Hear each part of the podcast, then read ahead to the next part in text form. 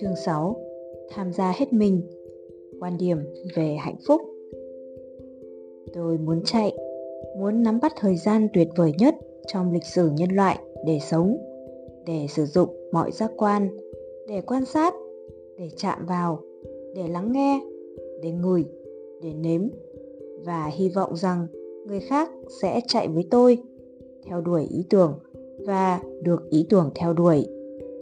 Ray Bradbury Một trong những điều cơ bản nhất mà một người có thể làm là nhìn nhận cuộc sống như một khoảng thời gian vui vẻ để đưa ra quyết định trở nên hạnh phúc.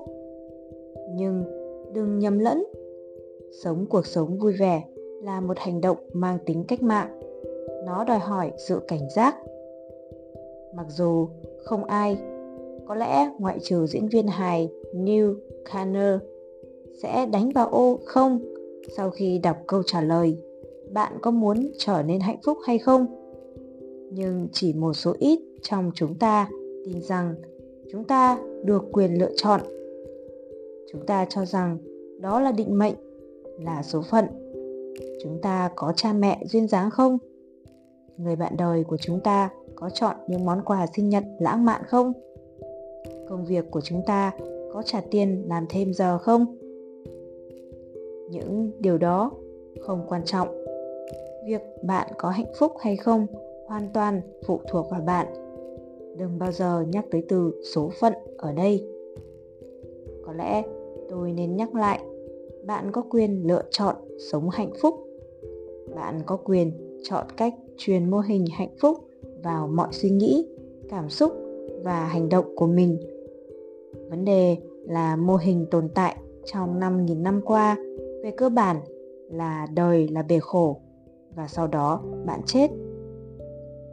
Chúng ta được đào tạo từ khi còn rất nhỏ rằng phải đeo cặp kính màu xám và nhìn thế giới thông qua lăng kính của sự thất bại và đau đớn. Chúng ta nhận thêm điểm khi tìm ra thêm vấn đề. Tập trung vào những điều tốt đẹp trong cuộc sống và giả định kết quả tốt nhất sẽ xảy ra nghe có vẻ nguy hiểm như kiểu, không đối mặt với thực tế. Người ta có thành kiến đối với sự lạc quan và hạnh phúc. Nhà tiên phong leo lucas Gia người dạy một lớp đại học và viết cuốn sách bán chạy nhất về tình yêu, nói rằng mọi người cáo buộc ông là quá ngây thơ khi ông nhiệt tình tuyên bố rằng thế giới thật tuyệt đẹp. Ông nói họ sẽ nghĩ tôi bị điên khi tôi nói xin chào và chúc một ngày tốt lành với mọi người. Vào ngày mà chuyến bay của tôi bị hủy, tôi nói với các hành khách khách hàng, tuyệt, hãy cùng nhau ở lại, chúng ta sẽ có một bữa tiệc lớn. Họ chạy khỏi tôi, như thể tôi bị bệnh dịch. Họ quá bận rộn với việc tức giận nên không có thời gian vui vẻ. Đương nhiên các phương tiện truyền thông cho rằng nhiệm vụ của họ là đưa ra các tiêu đề, cảm động. Các phóng viên được khen thưởng khi tìm ra thảm họa, đào sâu thêm sự đau khổ và kể cho chúng ta về sự xấu xí. Ngay cả các bác sĩ trị liệu, những người đáng lẽ phải làm cuộc sống của chúng ta tươi sáng hơn thì lại khuyến khích chúng ta đào bới chuyện cũ. Họ vỗ lưng chúng ta để nhận ra chúng ta mắc kẹt ở đâu. Vì chú ý đến sự đau khổ của chúng ta. Nếu chúng ta muốn sống cuộc đời như bản thân mong muốn, thì đơn giản là chúng ta phải ngừng tập trung vào những gì sai trái. Đặc biệt là khi có quá nhiều cái đẹp và tình yêu trên thế giới. Một người làm đổ tung tòa nhà có thật hơn hay đáng tin hơn hàng trăm người dành 24 giờ đào bới trong đống đổ nát hay không? Những dấu cần cải thiện trong bản đánh giá công việc của bạn có chính xác hơn các lĩnh vực làm tốt trong công việc của bạn không? Tại sao chúng ta cứ khăng khăng nhìn vào những điểm tiêu cực?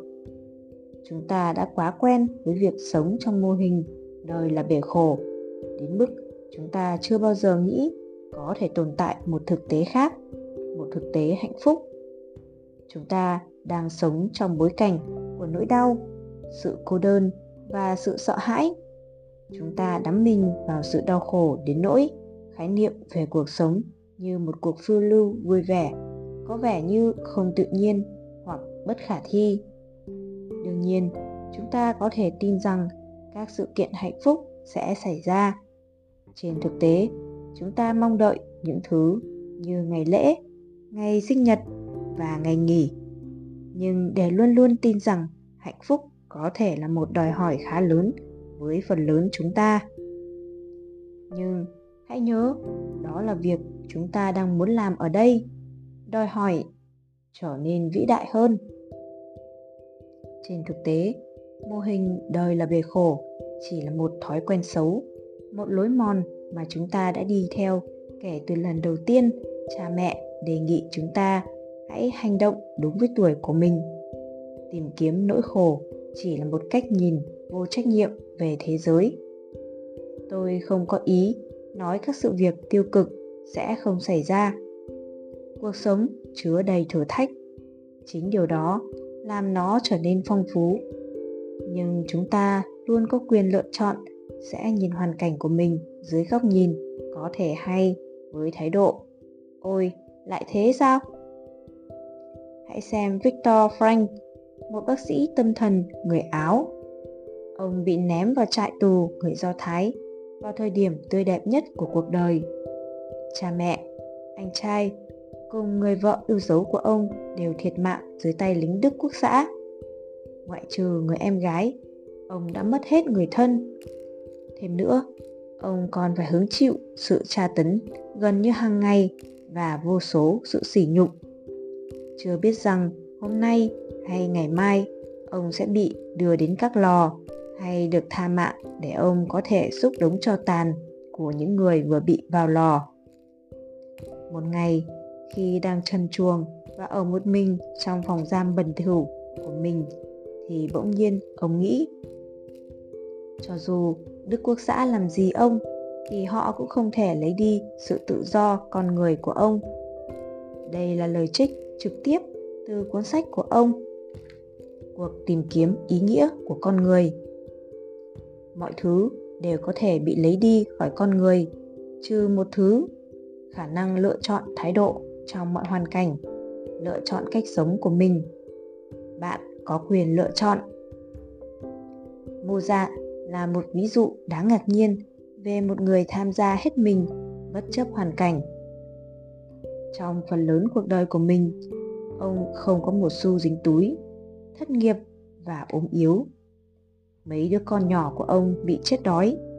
Tuy nhiên, bất chấp những vấn đề này, ông vẫn chọn cách sống vui vẻ, tiếp tục sáng tác những giai điệu đẹp đẽ.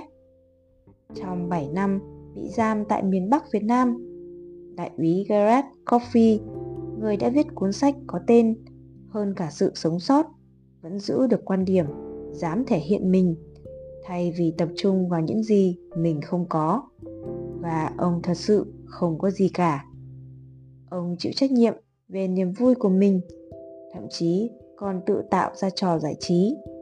Ông hát mọi bài hát mình biết, gợi nhớ lại những kỷ niệm liên quan đến từng bài hát.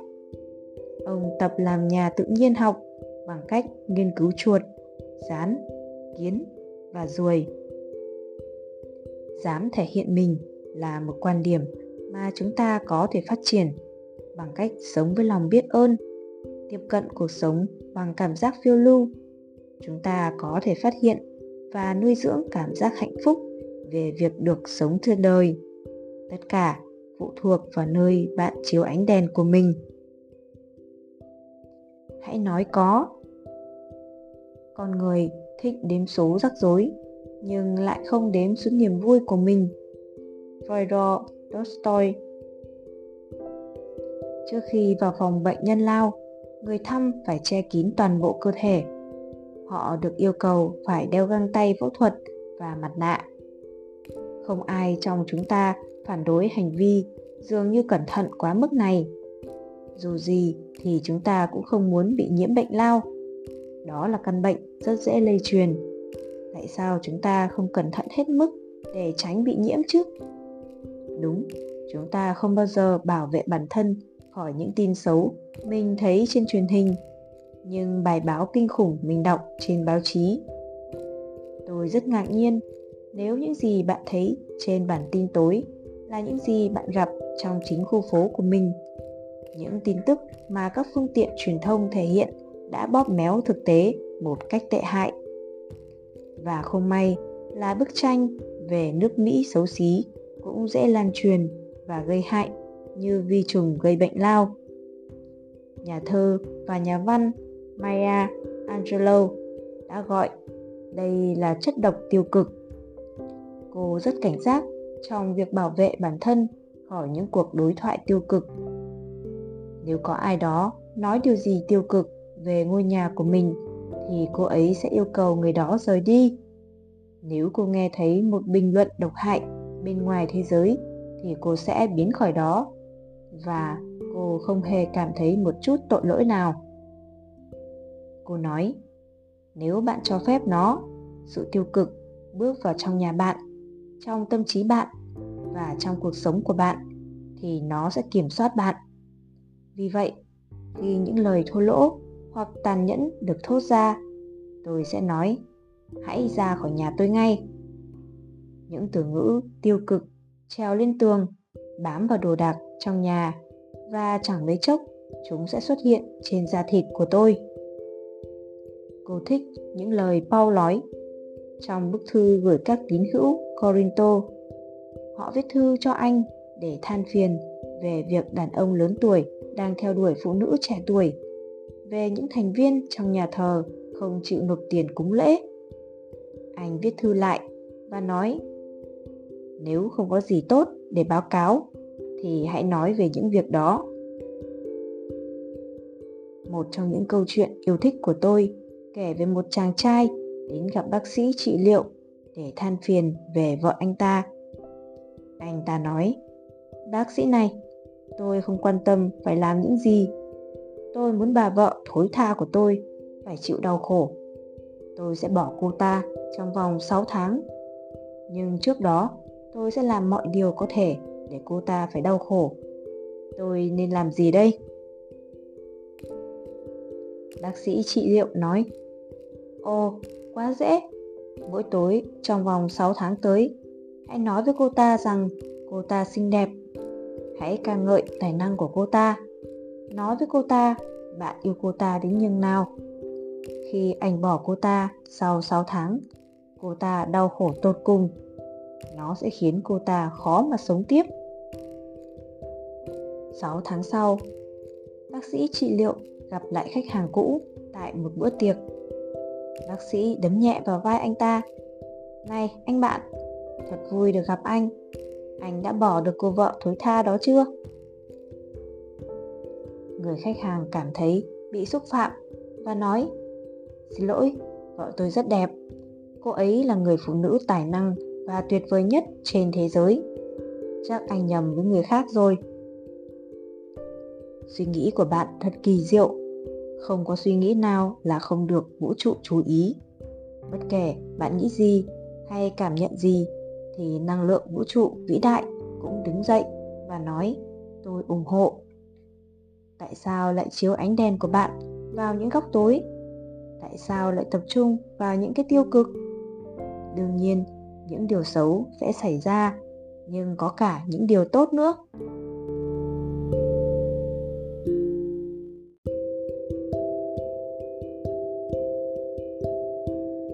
Khóa học về điều kỳ diệu nói rằng, không có cái gọi là suy nghĩ nhàn rỗi. Suy nghĩ của chúng ta về bản thân, về thế giới và các mối quan hệ tạo nên hiện thực của chúng ta. Trong một thí nghiệm vật lý mang tính bước ngoặt, những nhà nghiên cứu đưa ra giả thiết rằng sóng ánh sáng có hình cong đã tìm ra các sóng ánh sáng cong. Và những nhà nghiên cứu cho rằng sóng ánh sáng thẳng như Billy Graham thì sao? Bạn thử đoán xem. Người ta đã tìm ra sóng ánh sáng thẳng Billy Graham. Vì vậy, nếu bạn thật sự muốn biết mình nghĩ gì thì hãy nhìn xung quanh thế giới của bạn. Ai cần nhà ngoại cảm hay nhà tâm lý học để nạo vét những tiềm thức chưa được chôn cất chứ? Mọi thứ đều ổn cả. nếu bạn gặp các mối quan hệ không bình thường luôn gặp khó khăn về tài chính hay một thế giới toàn những nhân viên bán hàng khinh người, thì đó là những gì bạn dành thời gian để nghĩ về. Trên thực tế, suy nghĩ đến trước. Hãy thay đổi suy nghĩ và sự tập trung của bạn, và bạn sẽ có thể thay đổi thế giới của mình theo đúng nghĩa đen. Một người bạn của tôi than thở về chuyện hò hẹn của mình đã quyết định thực hiện cái cô gọi là nguyên tắc suy nghĩ lập dị của tôi cô bắt đầu nghĩ về việc điện thoại sẽ đổ chuông. Cô dành 15 phút mỗi ngày để nghĩ về giọng nam, nói, xin chào, hay tối thứ sáu này em làm gì? Trong vòng một tuần thử nghiệm, bỗng nhiên cả chồng cũ và bạn trai cũ của cô đều gọi cho cô. Vào tuần thứ hai, khi cô bắt đầu nhận được các cuộc điện thoại khiêu dâm, thì cô thấy mình đi hơi xa nhưng cô thật sự bị thuyết phục. Suy nghĩ tạo ra thực tế của chúng ta. Ban đầu nghe có vẻ khó tin. Ý tôi là làm sao tôi có thể nghĩ về một mối quan hệ nồng nàn khi chồng tôi dành toàn bộ thời gian xem bóng đá, uống bia và chơi gôn. Hãy từ chối nghĩ về sự bực tức, bởi bạn sẽ chỉ cảm thấy bực tức thêm hãy nghĩ về những khoảng thời gian tốt đẹp bạn có trong quá khứ, hoặc tưởng tượng về những điều tuyệt vời bạn sẽ có trong tương lai. Norman vincent peale từng kể câu chuyện về một người phụ nữ có chồng muốn ly dị. Không cần nói, cũng biết người phụ nữ cảm thấy một chút khó chịu về thực tế cuộc sống của mình, đặc biệt là khi người chồng yêu quý của cô không về nhà sau giờ làm việc nữa. Nhưng thay vì tin vào sự tiêu cực, cô quyết định thử một thí nghiệm nhỏ. Mỗi tối, cô sẽ ngồi cạnh chiếc ghế của chồng trước lò sưởi, tưởng tượng chồng mình đang ở đó, kể cho cô nghe về chuyện công việc, về tuổi thơ như khi hai người vẫn còn yêu nhau. Vào bữa tối, cô vẫn dọn đĩa cho chồng ăn, mặc dù chồng cô không ở đó. Và tiếp tục nghĩ về những suy nghĩ yêu thương, tích cực. Và cuối cùng, khi cô nhìn lên, đã thấy chồng ở đó. Người chồng yêu quý của cô đã quay về và lại yêu cô nhiều như ban đầu. Cụm từ umbala sibua bạn biết đó. Cụm từ mà các nhà ảo thuật vẫn hay dùng để lôi chú thỏ ra từ chiếc mũ. Thật sự là một cụm từ tiếng aram, mà khi dịch ra, có nghĩa là tôi sẽ tạo ra khi đang nói. Kể từ nay, hãy nhớ rằng những gì bạn nói và nghĩ đều có phép lạ. Hãy chọn cách nghĩ về những điều vĩ đại, những thứ đẹp đẽ, cao quý và đúng sự thật. thank you